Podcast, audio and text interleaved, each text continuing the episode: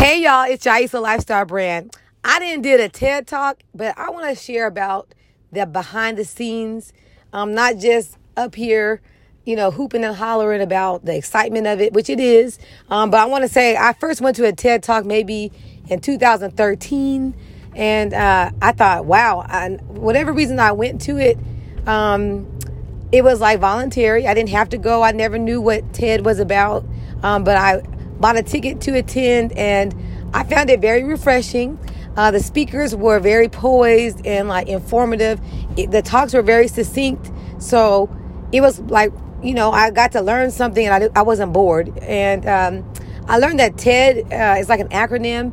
Um, it means like technology, entertainment, and design. But TED Talks are not really about just those uh, subject matters. Um, the idea behind uh, TED is that they're in- inspiring ideas worth sharing. So um, it could be from anything from A to Z. So from that experience, I thought one day I can do that. I, I want to do that. Um, I remember when my opportunity did come, uh, maybe a few years ago, and I made it to the semi final round, and I thought it's going down. Started from the bottom, now I'm here, and that talk I did was about um, my retail experience, something that I was going through at the time, uh, but I felt like I was ready to share it. And my topic was well received because I did make it to the semifinals, but somehow I did not get selected. I didn't get any feedback as to why. And I felt like that I got out of all the groups or the individuals who presented at the um, audition, um, it was like a, not an audition, but it was like a, you you have to audition and then you have to get an invitation to go to the wherever I went to the semifinals and everyone there was just kind of like basic, you know, and I was energetic, exciting. I got a round of applause and I thought, wow, you know, my peers are applauding me. Um, but I guess don't do it for the applause because I did all that to say I got the applause, but I didn't get the invitation.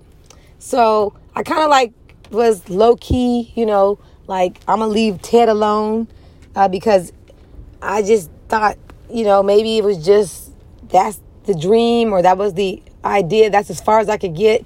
Because before that, I had got disappointment after disappointment. Like, I didn't complete my PhD, not my own doing. I, I want to finish it. Um, I went through a divorce. So things were just incomplete in my life where I felt there was a theme that maybe this is it. Like, you know, like I know God will you know, complete a thing, or I knew all my scriptures in that way, but I just was like, okay. So then it comes back around again in a new topic. I got an invitation, made it past the semifinals, made it to be a speaker, but then we're in a pandemic. So even though I got selected, another occasion, now that we're in the pandemic last year, 2020, it's like there may or may not be a TED event because we're in a pandemic. So I thought, you know what, God, I got picked, so I felt I felt content just getting picked, you know, because I mean it was like full circle moment. Like when I didn't get past the semifinal rounds for another TED Talk, uh, a couple, you know, a few years before that. Uh, now I actually got selected and and invited, and then it's just by you know whole world is in a, a global crisis, so that's understandable. It even felt just good just getting selected, and so um, as time goes by, you know, the TED committee, they're like prepared to have an actual event. And so I'm like, wow. And so all that time of me just getting the invitation to speak, I really wasn't preparing like I could have been preparing, you know, because I felt like it was just good enough just to have got the invitation to speak on that stage. And fast forward to yesterday, March 25th, it went down. I gave my first ever TED talk, and I say first ever because I want there to be another time. Not that I need to do something to prove it, but just that was just an experience that I know that that's in me that God wants to use uh, to uh, encourage other people. And it's not really like a time where you encourage people through TED. It's a time where like you you steer them up. Like inspiration is something that like is that wisdom it came from some experience. Like motivation is kind of like that pull and tugging you. Like I teach fitness, so I feel like motivation is like that fitness muscle where you're pushing somebody that they drag themselves into the gym. They don't really want to be there, but they having a low key good time because they making it and they sweating and they they feel that that reward is good, but they didn't really like it. Inspiration is like something where it's lighthearted. It's like where it's like a serenade, like a violin playing, a harp harpist is playing, and it's like those strings are are like working for you to like hear the music from the inside, even though it's coming from the outside, but the music is coming from the inside. Like you're making connections, you're making a symphony of things in your life that's starting to now make sense because someone else was playing these keys on these instruments. And I really, really desire to be this speaker that um, I finally was able to be. But God had reminded me that it's His timing. It's not just because you want to do something. To want to do something is good enough, but that's just not going to get it. You want to have to surrender it and yield it to Christ because then it's His show, not yours. Because you can get puffed up.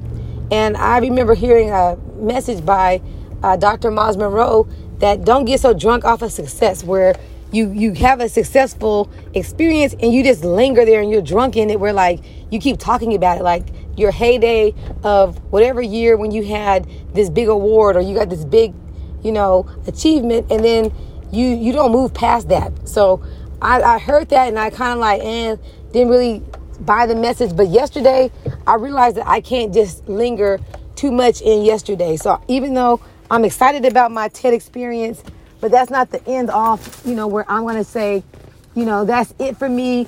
That's the highlight of my life. Because as long as I'm here on this earth, I want to have many moments. I want to have God, you know, use me how He sees fit because maybe I don't know any else thing to do but what I've been doing. So I want to be available and open so that God can show me greater is He that is in me than He is in the world because the world will say that's good enough and like because the world may want what you have you know so they're like let me catch up to you but it's not a competition it's not a look at me see me and i got i can do it but you can't it's, it's never like that it's always an individual journey. And what I mean by individual, you're to have people alongside you, but at the end of the day, you know, it's just you. And when I was on that stage yesterday, it was just me. Now, I had some friends in the audience and people I made connections with, but up there, you know, you're kind of like, I got shaking in your boots and you're like wondering, like, is this real? But it's real because the mic is on you and you see the, the, camera and you see the timer that's letting you see you only have you know your 18 minutes and that's it so um, I'm just wanting to say today that it's real. Like, for, not that you desire to be a TED speaker, not that you desire to be a speaker, but wh- whatever you have a desire to do, you have to be it.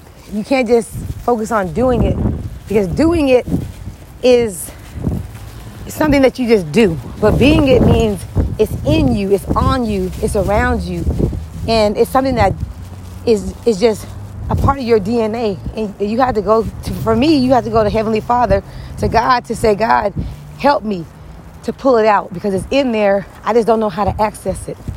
So that ends my TED Talk. and uh, be tuning in for more.